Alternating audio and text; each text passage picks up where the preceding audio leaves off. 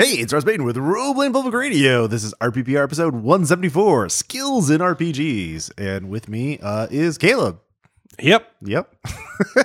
I am indeed here. You are indeed here. Because this episode we're going to be talking about the role of skills in RPGs, from the old school, proficiency systems in D&D to newer implementations to RPGs that don't have skills at all, like powered by the Apocalypse games, because they don't have them. Yeah. So we're talking about the good, the bad, what we like about various skill systems, what we don't, all of that kind of fun stuff. So a bit of news first. So as I've mentioned before, Burke and I are launching a music review podcast called Night Clerk Radio, Haunted Music Reviews. And by the time this episode is posted, our website should be live. Wait, is the music review haunted? Or are you reviewing haunted music? Haunted music. Okay. Right. Yeah. I mean, we might be haunted too. I mean, technically we're all haunted by the past. Of reviews, apparently. Yeah. Okay. So we'll have the website up with a trailer, sort of little 2-minute preview about what our podcast is going to be about, and we should be launching before the end of February with 3 episodes.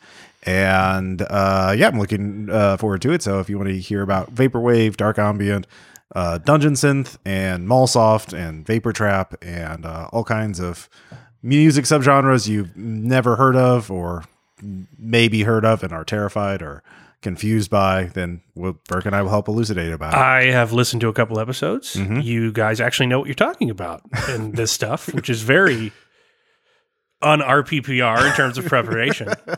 Wow. I plan to insinuate myself on some episodes just to bring the tone down a bit. Oh, okay, yeah. You're getting a little too full of yourselves with your, that's your highfalutin book learning and vocabulary. And I was about to get a V-neck shirt and some tattoos. Yeah, and I'm going to jump in there and be like, I like the part that went wow, wow, wow, wow, wow, wow, wow, wow. Yes. And that'll be my contribution, as usual. I mean, it's a good contribution. I mean, yeah, it's a little too chummy in there. Gonna lower the tone. We actually will have guests every once in a while. So and Caleb will be our first guest. And it'll be the most Caleb and Ross album that we talk about on that episode. But that'll be a surprise for the future. Ooh. Let's just get into it because I want to talk about skills in RPGs. Okay. So, after our last episode on Alien the RPG, I was really struck by the fact that they have 12 skills in the game, and that's it. And that covers the totality of what you can do in the Alien RPG. But they are interestingly implemented because every single skill had several stunts to describe what you could do if you succeed very well in a role, how you could improve results. So I thought I really liked, this is sort of something I've only seen on RPGs in the last couple of years, like maybe 5 or 6 years, this kind of like simplified, but elegant. It's not rules light because Alien RPG has got enough crunch. You can't really call it rules light, but like it's, comparing games from way back in the day when D&D grudgingly added proficiencies, to, I don't know if you're familiar with those, but those were, they were kind of tacked on as an afterthought, but that's most of D&D systems back in the day. To stuff like in the 90s, the GURPS, let's have 300 skills and our different climbing down and climbing up skills. Well, that's Palladium. That's my favorite. That's Palladium, and that's a percentile system. And well, I think we're correcting from the justified sprint away from simulation as gaming, which I agree we should. Run away from that. But I also think we're far enough and developed enough in the indie space now that we've sort of gone too far in the other direction into games that are like that fucking joke tweet, like gumption, cut of your jib, a certain je ne sais quoi, like a Fate core game where it's just like I do it with a sheer wanting to, exactly. Like it's it gets a little loosey goosey abstract. And I'm not saying that's bad, but like I think that has also left a sour taste in some people's mouths, or like left people lacking in an experience. And so I think you're getting like stuff like a pared down skill system that is more elegant with the 12 skills. Do they have specializations? I haven't read the book yet. Not an Alien, no. Yeah, it's, that's how I got around it in Red Markets. I pared the skills down a little, but I'm like, okay, if you want to the fill in the blank option. Yeah, yeah. If you want to learn how to fire a howitzer, maybe that's a special shoot skill. Like, but some people aren't even doing that anymore, which I think is fine, depending on like the level of game you're going to run. Like from what I've heard about Alien runs, I don't think you have to worry about running into a campaign where you're going to need that many special skills because you know, there'll be xenomorphs eventually, and then you're all going to die. I mean, a lot of like skills in RPGs, it comes down to expectations of like what your game should be about. And like back in the 80s and 90s and early 2000s, it was like, this is this, like you mentioned, the simulationist view, which is this is an engine to run your reality, and it can encompass all things within this very broad category, like fantasy. So the D&D Third Ed is a fantasy simulation engine, and you can do anything within that. Yeah. Also moving away from that whole like grand unified theory of RPGs. Like, where people are just, my game does this one thing. Yeah, exactly. Like, and being okay with that, which is a more recent development. Yeah, it's like the focus, not even a genre thing, but like we're gonna do heists in Dishonored. You know? Like Blades in the Dark. Yeah, and necessary because. Yeah, you can't. That whole 12 skill thing, I don't think it works if you're doing like a system. Like that is supposed to be in multiple settings. Like, yeah. Like, what's my magic skill? Is it heavy machinery? Like, you know, that kind of stuff. Yeah.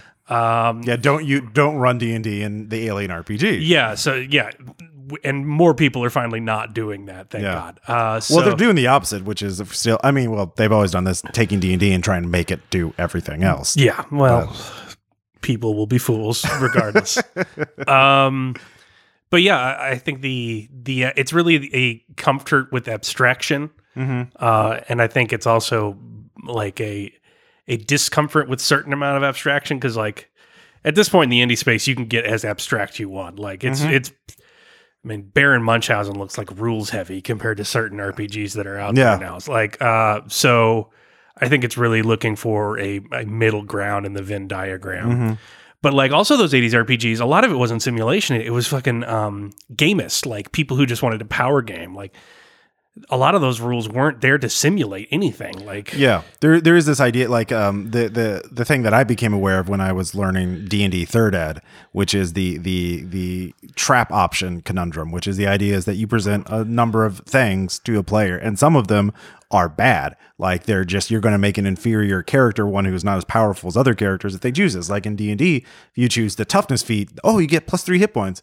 Whereas if you choose this feat, you'll like kill your enemy faster, or you'll cast a more powerful spell. But you have those 3 extra hit points, which 3 extra hit points is nothing, even at level 1. Yeah, the Dark Souls ring that does nothing. Like, yeah, exactly. Yeah, that kind of stuff. So like, the question as a game designer, do you make a game where everyone can make a, like, what level of system mastery are you expecting of your player? Yeah. So, but also like, I think it's also in there like exploits, like people are including, well, if I take this and this, I can do 18 attacks per round. And and that was also a deeply 80s gaming kind of thing. And like making these horribly min-maxed characters, but like that used to be the fun of RPGs for a lot of people. And it still is for some, but I think another thing in the 80s, I think the hobby has matured. Oh, well, yeah. And that's where we get the elegant skill systems we're seeing today. I think another common thing that led to this was sort of like the credentialism and sort of, and it's still there, but like the CV resume thing of like 80s games. Yeah. Where like games like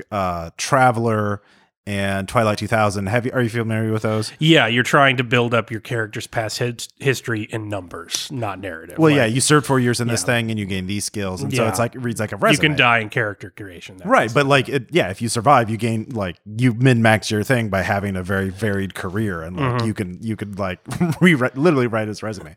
And I mean, it certainly shows. Like, I think, the idea that if you have these sort of like certifications where your character is just more powerful than someone else, you know, who has maybe inherent potential but not like that training. So like it says a lot about what you expect of the genre. And like, I mean, that's Traveler's like military / hard sci-fi, where like of course everyone's going to be like a NASA from future NASA or future, you know, Air Force or Space Force or whatever.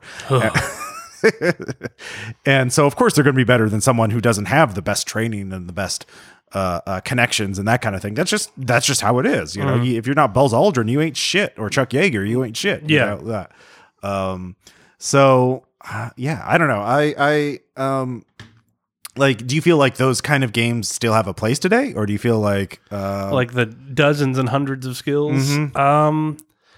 I don't know. Like, maybe if your setting demands it. So, like, one game I kind of forgive it in is like Eclipse Phase, mm-hmm. And in second edition particularly. Like, so first edition Eclipse Phase, like, I remember playing long terms of it. It was like, what the fuck's the difference between impersonate and disguise? Like, oh yeah, am I doing an impression of someone while not wearing costume? And that's a different skill. Like, and the, you know, that stuff was never clearly explained, and there were some mm-hmm. redundancies in it. I think that's fixed a lot in the second edition. However, there's still a shit ton of skills, but it's because, like, Eclipse Phase as a setting is enormous. Like, mm-hmm. you could be swimming on the Europa, or you could end up, like... on a planet outside the galaxy. Yeah, parkouring through Mars, or you could end up, like, doing a Stargate kind of thing, and, mm-hmm. like, that could be one campaign with mm-hmm. different bodies the entire time. So, like, I think you need a setting as varied enough to justify your skill number.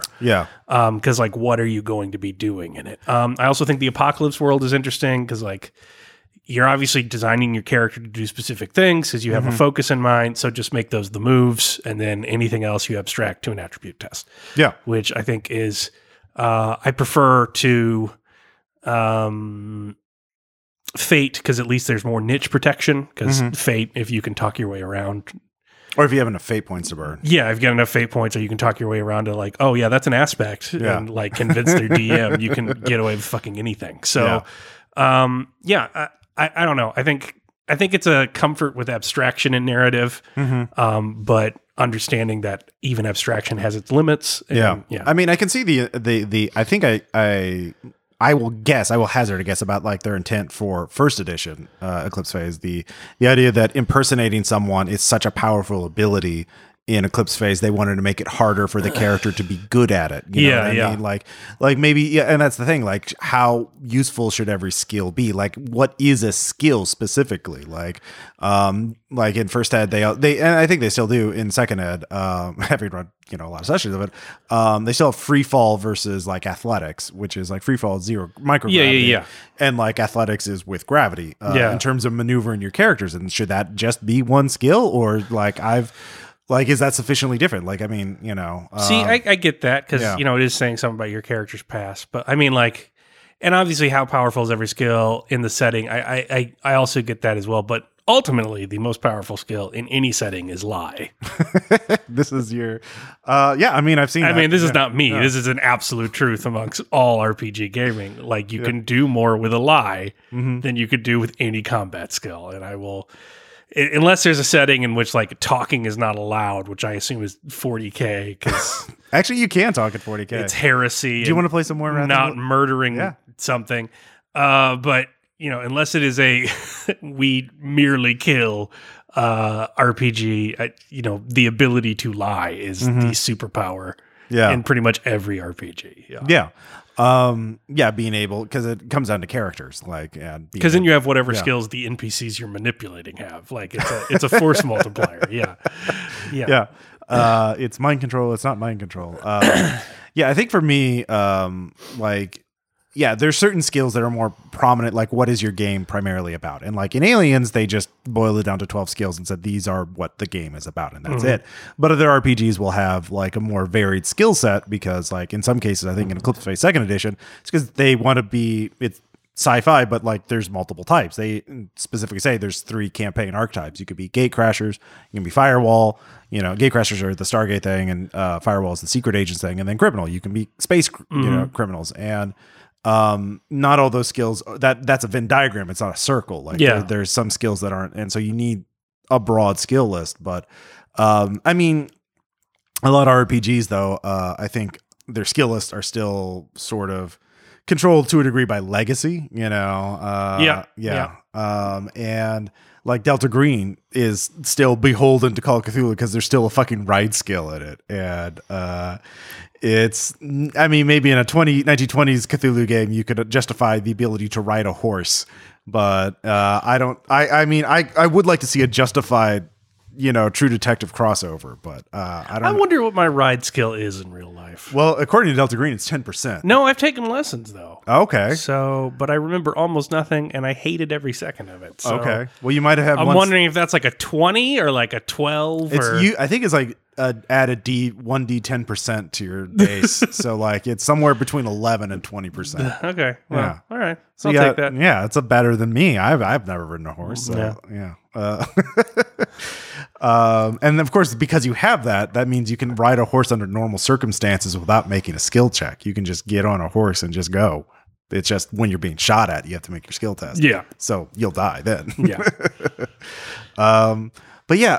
But going back to what you were talking about with, you know, rhetoric or like lying and stuff like that. Of course, this is back a classic RPPR thing for us is talking about, you know, social skills being mind control, which is something we dealt with a long time ago. And the idea is like, should your character be as talented as you are in terms of rhetoric? And for me, I mean, my delineations between player characters and non-player characters. So like, you can be, you know, a social klutz in real life and still be a very suave character against NPCs if you have high social skills, because you also can't, you know, cast fireball spells or pilot a giant robot. But yeah, my line is against other player characters because they still have agency as players because it's a game and a social contract. Well, I think everyone agrees with that. No, they don't. I mean, everyone should agree with that, and the other people are wrong. For me, when it gets to rhetoric skills, and what I find interesting in a lot of games nowadays, not even having a lie check, not even having a deception skill, or any kind of that. In the way that it used to be in the 80s, just be like, you know, how good you look determines everything about your level of persuasiveness, which I'm also not for, but also leaving it out. Cause like, I also kind of do like that because I've always said that there is a hard limit on how much you can abstract a rhetorical skill in a game about talking to each other.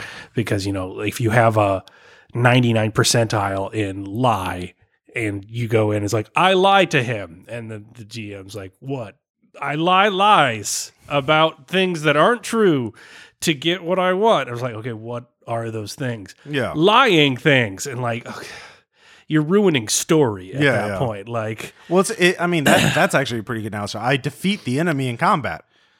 How? Yeah, which is terrible. With like, defeating which ability. Which is bad. Is bad storytelling. Like it is my hit points do damage to your hit points. Like you can mock how stupid my fucking wound tables are in Red Markets, and I completely understand that's deeply 80s. But it's like as a DM, I fucking hate when like my numbers hit your numbers and numbers go off because like.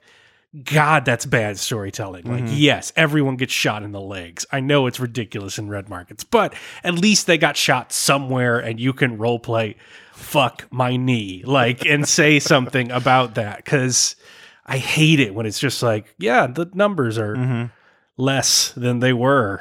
Yeah. It's just, it's not, and with rhetoric, I think it becomes like, not just annoying. It becomes like game breaking. Yeah. Like, when somebody's like, I am the moon, and you have to like, well that's a specific lie. Yes, at least there's that, but like it very much like is going to color the world in a way that like people didn't sign up for with the theme possibly. Like if it becomes that willy-nilly and every NPC is that. If it's a Fate game where it's a little larger than life, that can slide.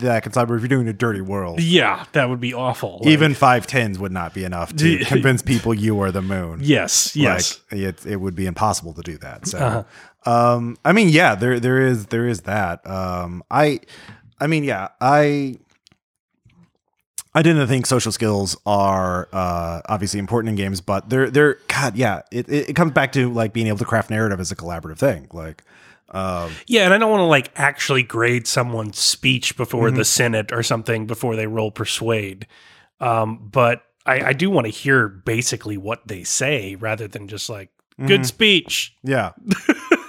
like, which is not very compelling to me. Yeah. Like, I think it was like one thing maybe a lot of groups don't do that I've seen a lot before is they aren't very explicit about what they want to happen next. Like they say, I want to lie. I'm going to tell him that Bob stole the guild's money, not me. I'm going to tell him that Bob was the one on watch and he stole the money. And like, but he's really, you know, what the player really wants is not just for Bob to be framed for the crime, but like that Bob's brother, who is also on watch, would be, you know, he like the Sean issue. Yeah. Yeah. Like the idea, like, what the player has in their mind isn't being translated. The rest of the table isn't getting it, and there's that disconnect. They don't work backwards with what they want to happen, and then try and organize a scene to make that happen. Yeah, that's an issue that I see quite a bit. The moving backwards. The thing I would like to see put in all role-playing games regarding, if we're going to keep talking about rhetoric skills, is that if we're talking about abstraction, I really like it. And I've basically snuck this into pretty much every game I've run since I've been thinking of it. I really like making the role and then role-playing the role, because there's nothing better as a role-playing challenge than like, oh, fuck, nat one. That's a good idea. Yeah, now you give the nat one worthy speech. It gives you more, like, it could be like, all right, what are you trying to do? What's the worst possible version of doing that? Or like, what's you killing it? Or what's you kind of like... Roll to console the widow. Yeah. One. What are you doing tonight? Yeah. Fucking get over it. Yeah. He's dead. And he blew up. We don't even have to bury him. Yeah, exactly. You'll save on that. Yeah, I really like that. He's already cremated. Like the first time I did that was in Better Angels when you guys were like rolling to get candidates to replace a job, and you like would roll like 2 1s. Yeah. And you're like, I don't believe in their high-fingered English for an English teacher. Like, book learning leads to deviltry. Like that stuff is really fun, and like. I know it's extremes, but like it's a more interesting role playing challenge. I really like the idea of like, all right, the purpose of your role playing skill is to abstract it, but once you've abstracted it, you got to go back and make a story out of it. And like, okay, make your role first, and then do what would have accomplished that for the NPCs in the world. Yeah. And this doesn't just apply to rhetoric too. Like it applies to, there is obviously this whole thing about RPGs about the real world versus the RPG world. And so like there's a lot of times when there's one person at the table who's better at a technical thing than everybody else. Like for example, guns. And then like, you know, there's that kind of, you know what I mean? It's like, similar. Yeah, but like there's stuff like techno thriller monologue and like, well, that's the problem is like when you're trying to use this technical skill that your character has and you don't have it, but someone else at the table has it. Yeah. And like calls you out on it. Yeah. Know? Like there, yeah, but I do like the movement making that more on the player side. 'Cause that's what a DM has to do. Like that's what I was doing in all, like when I first started DMing and I was like playing stuff like Dirty World, like deeply abstract. Yeah. I'd still have to describe like, okay, they got a certain amount of success. What does that look like? And I would like describe specific wounds and like stuff like, or like specific facial expressions or how somebody reacted if they got hit on a certain rhetorical tract or, because that's not in the game, but that's what a DM has to do to like paint a picture. And I really like, sharing the load. Yeah. I really like it that games are becoming somewhat more explicit. It's like, it's your job to describe what, that success or failure looks like, and then the DM can add to it. But don't make the DM have all the cognitive load. Yes, but again, that I mean that is a good way of helping with that because, and also when there is sort of a disagreement, don't try and make it like you can't do that because you don't have the tech. You can't. You fucked up your tech. You don't know enough about MP5s to really do a techno thriller monologue about it. Like, so you don't get the benefit. Like, don't do that. Just like, oh, they actually work like this and blah blah blah here. Then still give them the benefit because, like, but also we have like laws of narrative. Like, you know, go to the internet firearms database. Like, we watched a movie last night where a guy fired fucking 12 shots out of a revolver without reloading. Like. Stories are not typically ruined by like a lack of mechanical verisimilitude. Yeah. Like it can be pointed out and it's going to be a definite negative But like the one guy who like watched Aliens and like, well, that pulse rifle fired this many shots, whereas this pulse rifle fired this many shots. So there's an inconsistent level of rounds in the magazine.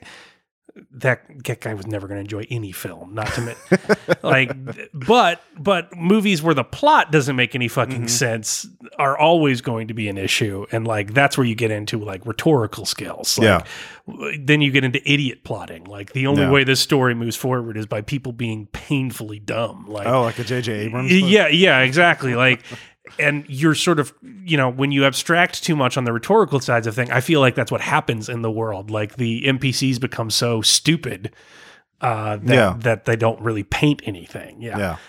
I mean, for me, so like, obviously it's a collaborative thing. If you're the technical expert, don't be a dick about it and have fun. Like in Aliens, by the way, they actually have a thing about ammo that's it's narrative. Like you have enough, you have ammo until you like fail a stress roll. Perfect. Then your gun roll. Yeah.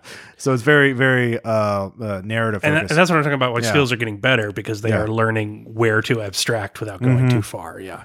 But another thing for me that is like, what happens when the player character has certain knowledge that would inform their decision making that the player clearly doesn't. So if you like, if you're playing your player character is a master general and has maxed out strategy and tactical skills and all this other stuff, and the player's trying to lead a squad of soldiers into battle, and he says, "Well, just charge." And like, you're like, you as the GM is like, "That's the light charge, the light brigade." Well, that sounds cool. Let's do that. It's like, no, don't do the charge of the light brigade. Well, that's a setting mastery thing. Yeah. So like I get it in that case, but in that case you didn't do the assigned reading. Yeah. Let your GM come up with something vaguely plausible. Like they can help you out with the abstraction there because you didn't learn about the historical, battle of or don't charge 12, a cannon 12. Line. Yeah, exactly like that. Or at least make a justification. It's like they won't see it coming. Like they're poorly trained troops. They'll break, even though it's a dumb idea that I'm gambling on their morale. Like at least something like that. But like that's what blows my mind is like people don't do the setting research or they miss sessions. And then like the GM's like, well, this would work. And then they just like, no, fuck that.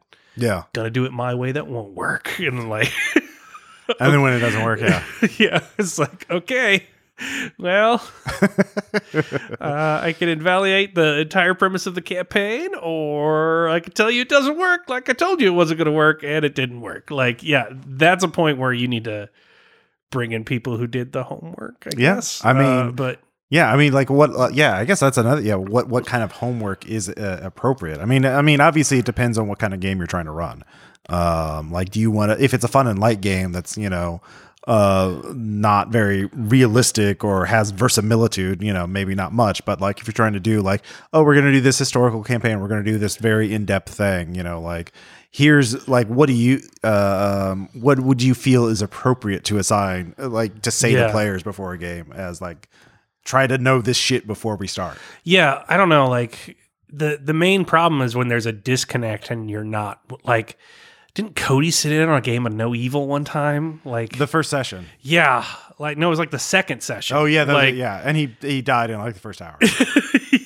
Cause we'd all read the book at that point and we'd played multiple games of it at that point. And we had not this, too many, but but like enough to know, like he was like saying, I'm going to use my space ray gun. Like, we don't. Yeah. It's not super effective. Like, and they're like, it's hard sci-fi. And then like, I'm trying to explain this like deeply lore-based virus I came up with. And he's like, what? What's a cortical stack? And I'm like, fuck. Like, that's a point where you have to be like, okay, take the reins, person who did the reading and is up with it. But, and that's when abstraction could be really good. But and I hate being like that, like with like stupid lores, like, well, no, actually 10,000 years ago, it was General Blorfus who was part of the good old Blorfus. Yeah. Like when you get into like the weeds on that shit, that is also sucks, but, it's also really terrible if, you're playing Knights Black Agent. I use my, spy wristwatch and you're not doing like the 007 version. Yeah. Like, you've ruined the tone by not. I mean, speaking of Knights Black Agent, I actually as a thing about verisimilitude. Like, I watched the Black Widow trailer recently, and they have that shot of her going through, holding, like, she has a half dozen passports all with her photo on it, you know, all her fake identities. Yeah. And I'm like, even me as a dilettante in the world of espionage, as I've read some books about it, you know, I know that doesn't work anymore. Like, biometric technology is so advanced now that you can't, like, glue a photo to a passport. The passport has to correspond to something in a computer database somewhere, champ. Yeah, like, it's not gonna fucking work. They have facial recognition now. And so for me, it's like, if a player says, well, I pull out another fake passport, like, if this game is set in the here and now, it's like, that's not gonna work, champ. What are you gonna do? Like, go into the bilge pump of a, like, trawler and then escape out onto a dock, maybe. Like, it's gotten more low tech. Yeah. Or hack a computer database. Yeah, so exactly, like your thing is there. And so for me, that's going to be my problem with learning espionage games now, is like, it's just like, even the fiction that we see in big movies now doesn't match what the reality is in very, very obvious ways. I mean, like, and again, I think that's a matter of abstraction. Like, so the one thing I would worry about with the way skills are going, because I think they're way better than they used to be. Yeah. Would be, with the level of abstraction and with the amount of work that's being put on the players justifiably to help build the image, it can make maintaining the tone of a game more difficult for the GM. And I know even saying that is heresy, because, like, it should be whatever it wants to be. And, like, okay, well, I hope you're fine with never running Delta Green again, because it's going to turn into a joke. Yeah. In a matter of minutes. It's going to be wackety schmackety do comment, like, and that's fine for a couple sessions. But if you want to run, like, the actual campaign of it, like, sometimes you want to get a true detective move. Yeah. Sometimes you have to police the tone to get a tone that you want. And, like, that's about player buy-in and session zeros. And I think also people are being great with that. But like, if you skip that step, the abstracted skill direction that we're going in can make it.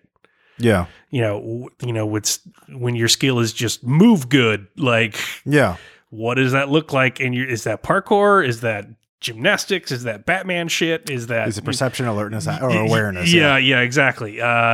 So that's the only downside I see of it. Now, it's not one that is an actual downside, because the answer is, Rob and Laws talk to each other. Yeah, yeah. But, as we've seen with gamers, that can be an issue. Yeah.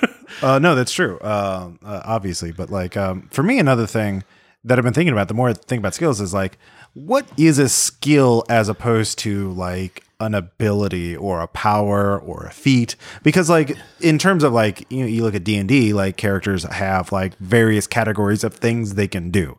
And, like, some of them are skills, some of them are feats, and feats are sort of a binary. Either you have it or you don't. You don't have to make a roll to do it. It just, it like, modifies something you do, like power attack, and modifies your attack. Yeah.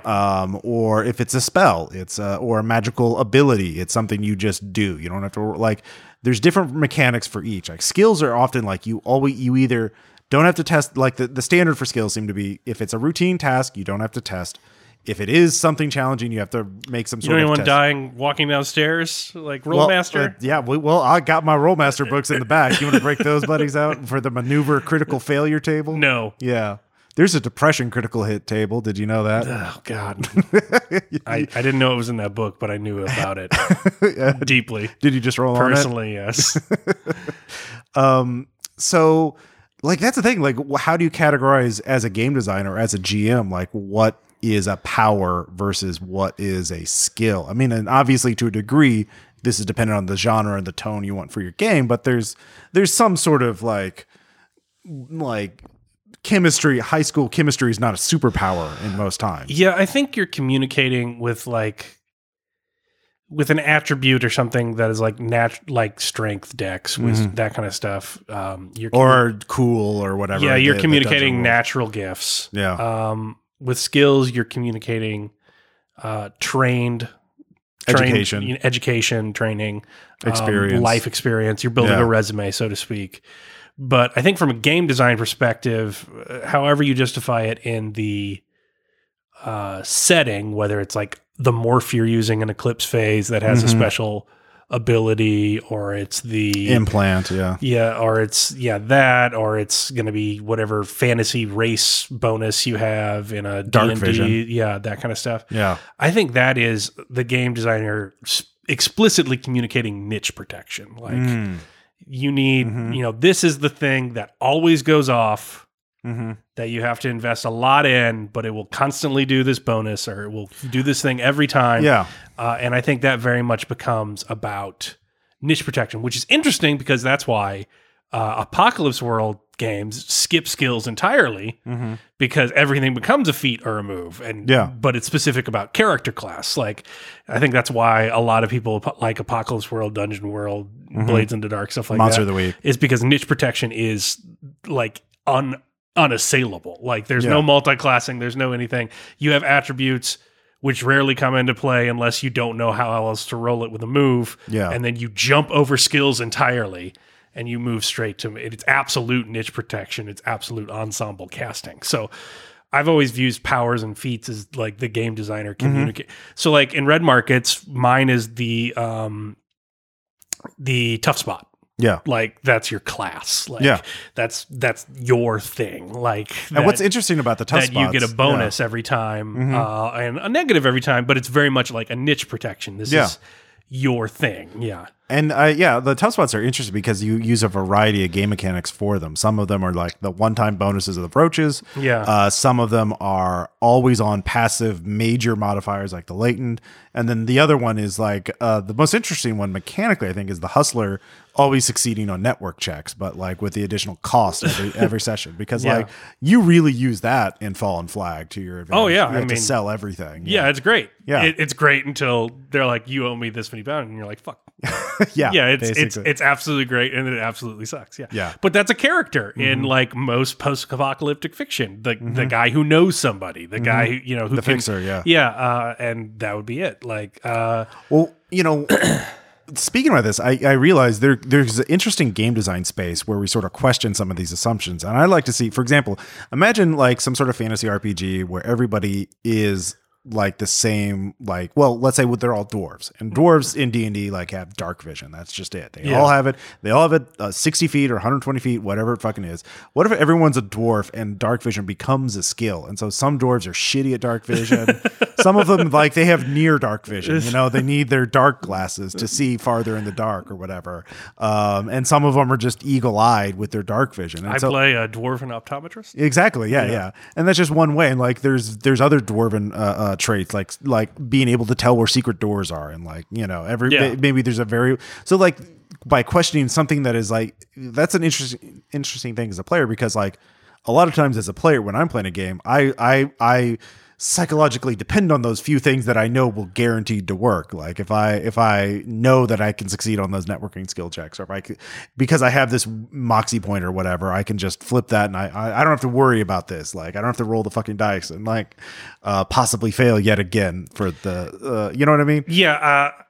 I know it's like debunked and not true, but like the old Inuit thing, like they have 20 words for snow. Like it's very different if like the Inuit player will always succeed at snow identification versus the all Inuit game where it's like, he's not so great at snow identification. Yeah. But she was top of her class in type of snow identification. We will know which ice to walk on and which not to. Like, the gradient changes based on the context of the party. Yeah. But I do think those powers and feats and background bonuses and things are almost entirely about trying to communicate a niche protection or like the class structure of the society that the game takes place in. Yeah.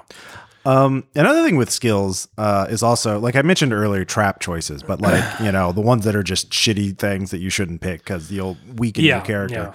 But like sometimes players, a lot of games and a lot of players I've seen use some of these as a role-playing thing to be like, well, I chose this skill not because it'll help me, but because I think it's interesting for my character. Like I took an art skill for my D&D fighter because he likes painting landscape paintings. I could have spent it on crafting weapons or survival and been a better murder hobo, but I want him to be a fucking painter in his spare time. Sometimes it's built in there by the designers, like Greg Stolze's cobbling roll on random character generation in Rain. of which we had two master cobblers in our party. And we solved most problems, if at all possible, with shoes. I think that's interesting. I do love a character like David who will min-max some utterly useless skill just to say that they are the best haberdasher in the Five Kingdoms. So do you think more RPGs should accommodate that and make that easier to do, or make it like... Do you think a game is better if it makes that a sacrifice, you make your character less effective at the overall procedural conflict, whether it's investigating or fighting? Or do you think that should be a free thing? Everyone should get some sort of personalization. But if everyone has that personalization, is it really meaningful? You know what I mean? Yeah, I don't know. I'd kind of like to see... what if you did a skill quadrant in the game? Oh, yeah? So there were two axes. Mm-hmm. There was useful and useless. Mm-hmm. And then there was very good, very bad. And you were only allowed to put certain skills in certain quadrants. Oh, okay. So if you want to be fucking great at sword fighting, well, that's useful and very good quadrant. But now you're up on that quadrant. Oh, yeah. So you're going to have to go over to useful and dumb, and that's why you are the sword-fighting cake boss. Then, you're going to have to put this skill over into useful, and you're shit at it. So, you also can't do math. Oh, wow. That's a really interesting game design solution to that. Yeah. Yeah, no, I really like that. By making every single skill a choice. You got to put it in one of these quadrants. No. That actually made me think of something else, because if you read about experts in a given field, you'll hear oh, this guy is the best at this particular aspect of it. But this guy, this person over here, she's really good at this part, mm-hmm. But in RPGs, that's often abstracted as just one score. You're just if you have an 80% in the skill, you're super good at it. But if you go to a conference with all these experts, they're oh, that guy's shit at that part, if you go to antique appraisers, you'd be oh, that person's only good at furniture. This person's good at paintings, See, I view that as a tool for GMs to get by, when mm-hmm. it's I almost said get off, which is a bad thing for games.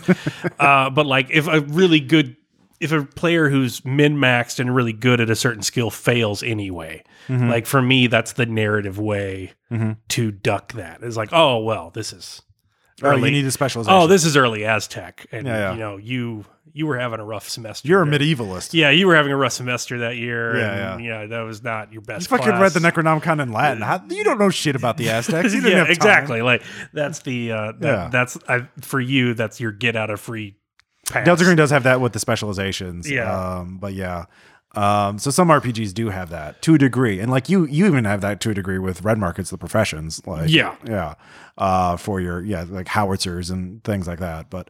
I don't know. I feel there's more that quadrant things could be a way to do that. If you break down every skill, you have 12 skills, but maybe there's 4 specializations within each, or 4 quadrants for each one. So another thing of those trap skills, some of them there, specialization is not a good idea in Red Markets for the majority of the time. 'Cause mm-hmm. Otherwise, you just take 5 points and shoot, and then you're good with a crossbow and a Barrett and a cannon. But you have no emotional capacity. Laser rifle, but you have no emotional capacity to do anything.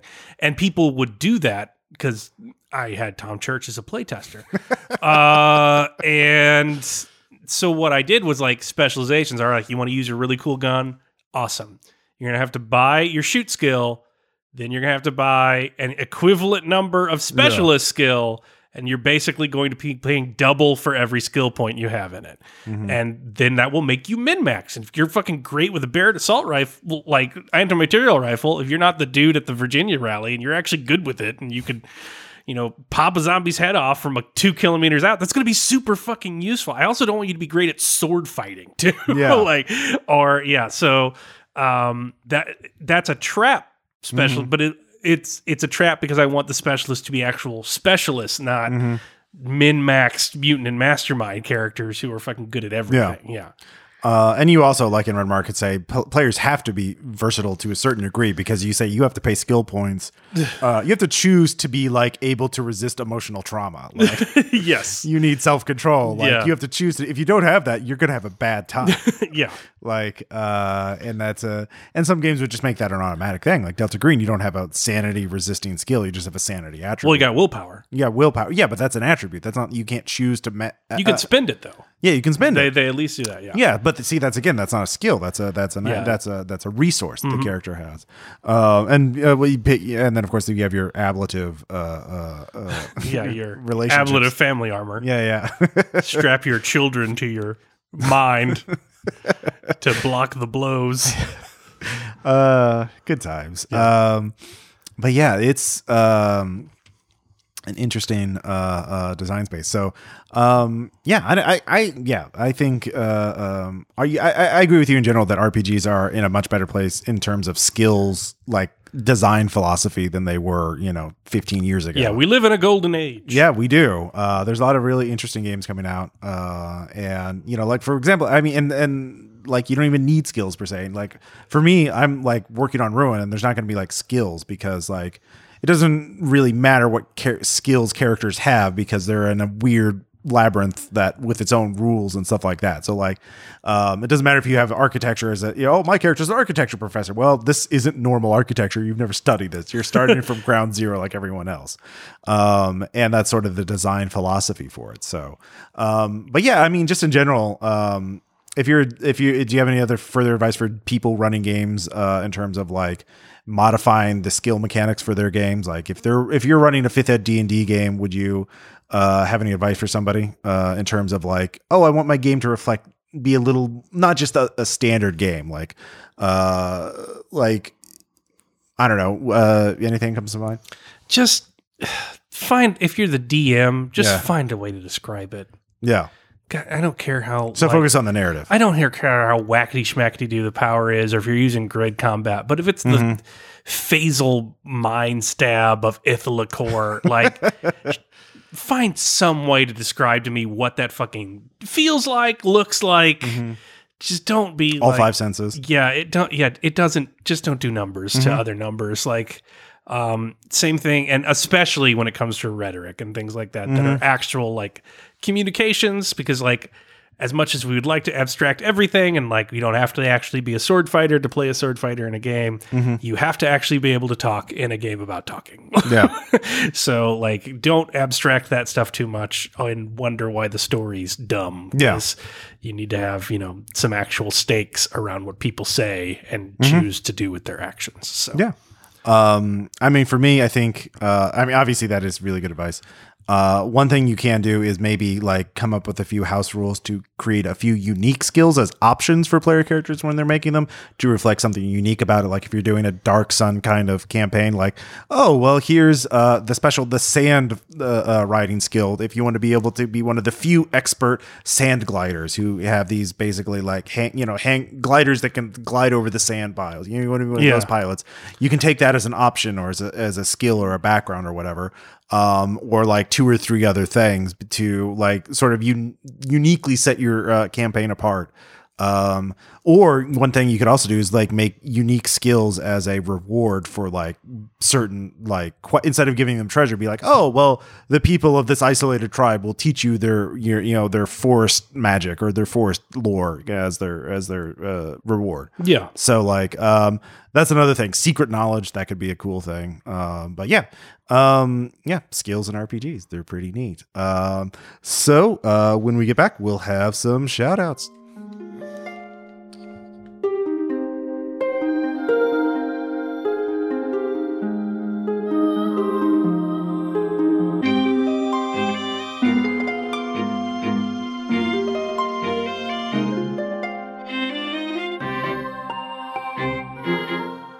And we're back. By the way, no anecdotes this week, because I've been running an Eclipse Phase campaign. I'm afraid if any anecdote I give about that would be spoilers for it, so I don't want to ruin the surprise of all the criminal shenanigans they're doing. They're doing space crimes, and I'm just riding God's teeth. So y'all heard that already. Yeah, not not much to report. It's going great. Yeah, it's...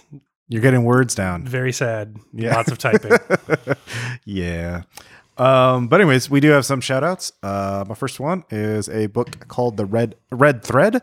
It's a book about labyrinths and mazes. It's an excellent book. It is, as I was reading through it, I got about halfway through and I was like, man, this is a really meandering book that just goes from topic to topic without, and it's like, oh, I don't know what I expected. So yeah, if you want to learn more about the mythological, there's a lot about the, you know, the original, the OG labyrinth and Greek mythology and Ariadne and Theseus and the Minotaur and Crete and all that and Minos, and also, you know, references in England, you know, labyrinths in turf labyrinths in England and all that stuff, and in cathedrals there was a whole thing in the Middle Ages. They just put a labyrinth in the center of the floor of the cathedral. That was the thing. Like, it was just on tile. You could, oh, okay. You just like, follow the pattern. What was the point of that? Just meditation. Think about God. Okay. I thought you meant like actually getting lost, like trying to find the tithing plate. Like, no, doesn't seem optimal. As there were a lot of garden ones in the 17th century, 18th century. Oh, well, yeah. You had to hunt your servant somewhere. Well, also, you can't just have them run around a field. That's too easy. I think it was more for like, you know, sneaking out with your mistress. But, you know, maybe a little both. Yeah. So, but yeah, you just walk. And the difference between a labyrinth and a maze is a labyrinth only has one path. But a maze is the one that forks and, you know. Also, I they had a really good section about the Garden of Forking Paths, the Borgia story. Oh, yeah. Yeah, it was really good. So anyways, if you want to learn about labyrinths, read The Red Thread. Because, you know, labyrinths. You'll get there eventually.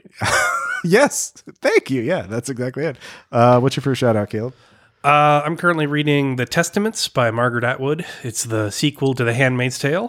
Mm-hmm. I haven't quite finished it yet, but it's interesting. I don't want to say YA Gilead, but I'm going to. Like, it's a lot simpler in construction than The Handmaid's Tale. Handmaid's Tale, as you know, everyone knows, for a book written in the 80s, is from a single perspective, but it's over multiple timelines because it is meant to be transcripts of tapes hidden inside other tapes. So recording over quarrel things, and the tapes are unlabeled. So they're in a shoebox. So it's meant to be jumbled and not narratively consistent, as it's a single person's thoughts across multiple timelines. And then there's the famous last chapter, which takes place after the fall of Gilead. And, you know, it's sort of interesting in that they regard Gilead as like this horribly backwards place. But then the historians are just like, well, obviously we can't trust this woman's portrayal of it because, you know, it disagrees with the official records of the known lying plutocrat patriarchs. And like, it's the same sort of misogyny that led to Gilead, but it's, you know, on the left and sort of like liberal look down upon, like, well, she was a simple, uneducated, you know, sex trafficked slave. And so it had a lot of postmodernism and like non-linear storytelling. This one's a pretty linear. It's from three different perspectives, but the language is much simpler, and the structure of the plot is very simple, much more simple on this time. There's only one large flashback section so far, but it's still very good. But it's a lot simpler to read. Like, okay, as a person who's taught the original book, it is it's a much more simple. Do you need to read The Handmaid's Tale before you read this? Oh yes, okay. Yes you do. But that's the thing. I also think you could be fine if you'd watched the show. Okay. Which I think it might be kind of designed in that way, or at least edited that way. But I'm not certain. But yeah, it's definitely less obtuse than the original book. Yeah, it'd be interesting to see. But it's still very good. Yeah. Like, as a comparison, I'm very curious if George R.R. Martin ever releases another Game of Thrones novel, like if we could tell how influenced it is by the TV show. Like, yeah. I mean, there is this whole thing about big novelists being influenced by shows of their own work. So yeah, I don't know. Yeah, I'm not sure. It definitely takes as the events of the previous book as writ and connects to it in a lot of more subtle ways. Yeah. So it's not poorly written, but it's much more simply written. Yeah. Okay. Yeah. Let's see here. Next up, I have a video game, Pagan Autonomy. It is an indie game. I saw it listed on a list of 20 weird games that came out in 2019 on Twitter that you should check out. And I looked them up, and that was one of them. It's basically you being put into a dead, abandoned MMO and exploring around. And it's got very sort of like PS1 level graphics, and it's very creepy. It got weird music, and it's very obtuse and mysterious, but I don't know. It's a very much a atmospheric mood type game. It doesn't make sense per se, but like I don't know. I messed around with it a few hours and I enjoyed it. So I beat Death Stranding last night, and I wouldn't understand anything about that. Oh wow! Very straightforward. Yeah, to the point. Yeah.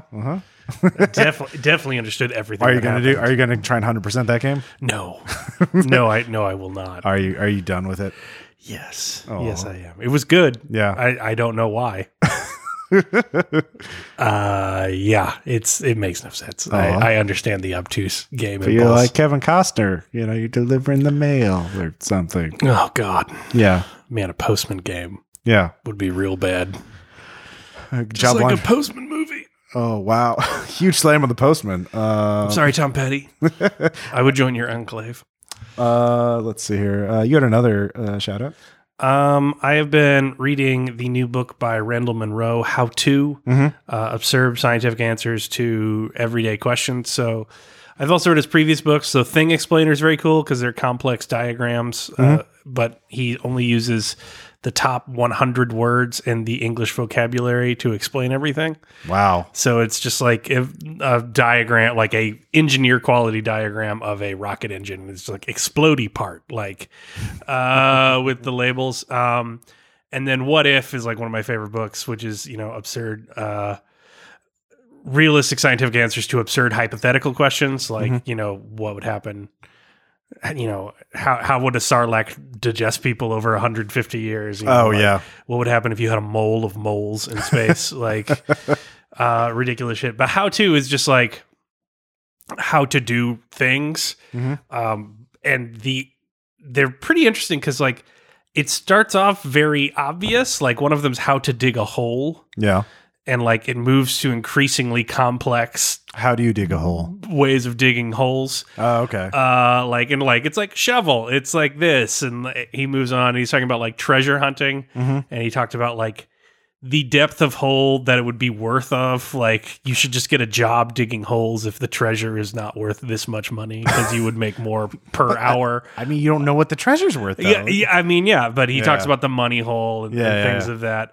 He talks about how to fill a pool and like, but it gets increasingly ridiculous. Like, so it's like order a pool. Like, well, you can get a 32 pack of bottled water from Amazon for this amount of money.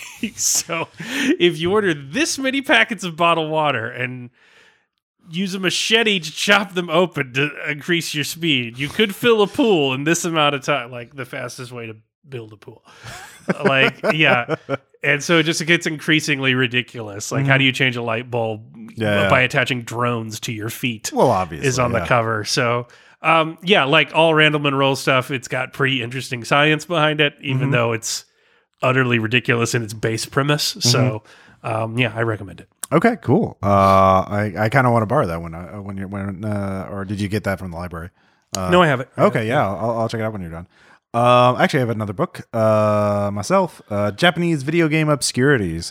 This was a Kickstarter book from Hardcore Gaming 101, and it's just a list of games that never made it to America, and a lot of times for good reasons, because there's some weird shit that Japan made for itself. Japan? Yeah. No. Like... you're playing monsters in a post-apocalyptic Earth, but aliens invade, and so you have to do traditional dungeon-crawling RPG things until you find out this actually isn't Earth. You're in hell, and you're trying to ascend to heaven, and you're not monsters. You're people who have been reincarnated as monsters, and you have to, like, karmic get to heaven kind of thing. So a Japanese game. It's a very Japanese thing. Another one where you're a man and a woman going around the world trying to collect two of every animal before a meteor destroys the planet, and you're putting them in an ark, and Hitler's involved, and you have to kill him. I mean, You have nothing to say to that. Honestly, that you're killing Hitler is the least Japanese thing in that sentence.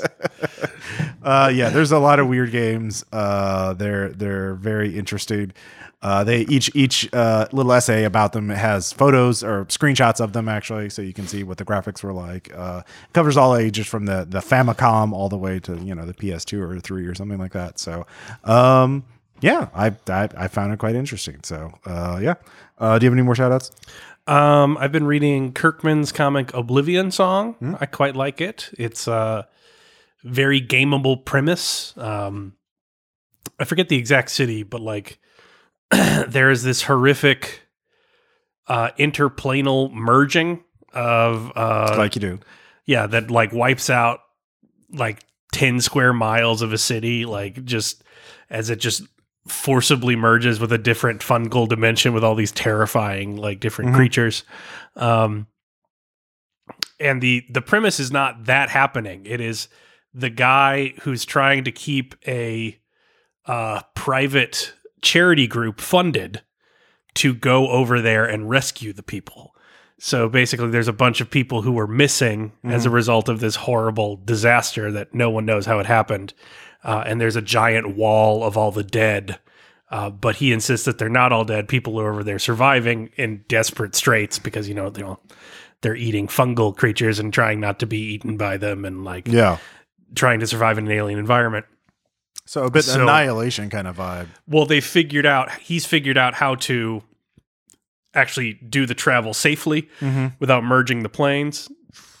And so what he does is he goes over there and tries to send people back, but like they're basically feral. Like they've been surviving for 3 years in this utterly hostile chaos. And you have to protect yourself because like there's all sorts of weird spores. And so he's got to dress up like a sort of like cyberpunk guy. And like, mm-hmm. so basically what ends up happening is that as his organization gets less and less funded and he can send less and less people over there, and they're over there longer, and so it's more difficult to find people. He ends up hunting them, like, with darts that send them back in dimensions. So he ends up hunting these people, and then, like, he and his two assistants have to, like, wrestle and subdue them as they freak out when they get back in reality. And then they have to try and... But, like, everyone thinks that everybody's over there dead, so he keeps on going over to try and bring people back, mm-hmm. and then he'll like get arrested because he always goes to the memorial wall and chisels out the name of the people he rescued to remind everybody that they just gave up on them. But it gets increasingly, intrigue, mm-hmm. and there's a lot of interesting stuff in addition. Is this an ongoing series or is it complete? Ongoing. Okay. And there's they find a society of the survivors, and like there's mm-hmm. new weird monster things all the time, but like it mainly focuses on like how shitty it is to run a nonprofit in a world that won't give you funding. Like, at the beginning of it, it's like crazy gonna go hunt people in the other dimension guy. Mm-hmm. One woman who's a scientist who's like using all the samples he brings back to try and get medical grants and stuff. And then a guy he rescued like a couple years ago. Oh, so who is the husband of the scientist, and he's still like horrifically traumatized and scarred. And like they're the only people working there. Like they work out of a bunch of disused storage units in the middle of a desert, in the middle of the void. Because like the rotations of the planets are the same. So mm-hmm. like when you drop down like mm-hmm. exactly where you're at in the other place. Mm-hmm. And so like there's all sorts of issues where like they're 15 feet up in the air mm-hmm. in the other world because like they're on some giant mushroom, and so they end up plummeting to the ground. Like hurting themselves. Or they're like, we can't transfer back here because we'd be underground and we would die. Like, yeah. So it's pretty interesting. Yeah. Wow, interesting. How long has this been going on? There's 3 volumes out on graphic novel form. Yeah. I'm not getting it in comic book shops, but yeah. I like it. It's like it's better than Outcast. I like it more than Kirkman's other stuff lately. Okay, yeah. No, I'm very intrigued by it. So yeah, I'll have to check it out. My last shout out is a Netflix series that has not gotten much or any publicity as far as I can tell, but it's Medical Police. It's a sequel to the Adult Swim show, A Children's Hospital, with Rob Corddry and a bunch of his friends. And basically it goes from Children's Hospital, and then two of the characters also become cops as well as being doctors, and they have to fight bioterrorists around the world. And it's got the same level of humor where, like, my favorite gag is like, oh no, we got the files we need, and now we need to jump from this balcony onto, oh look, there's a truck below with a mattress on it, and then they just fucking face plant on the ground. It's like, oh god, it hurts, and they're just limping. And if you like that Adult Swim brand of live action humor, it's the exact same thing, but Netflix money, baby. I like it. So it's Children's Hospital was A+ show. Exactly. So yeah, watch Medical Police. They 3D printers are used to make viruses now. Of course. Yeah, why not? Yeah. So anyways, this has been episode 174. I am at Ross Payton on Twitter. You are at Heaven on GCal. Yeah.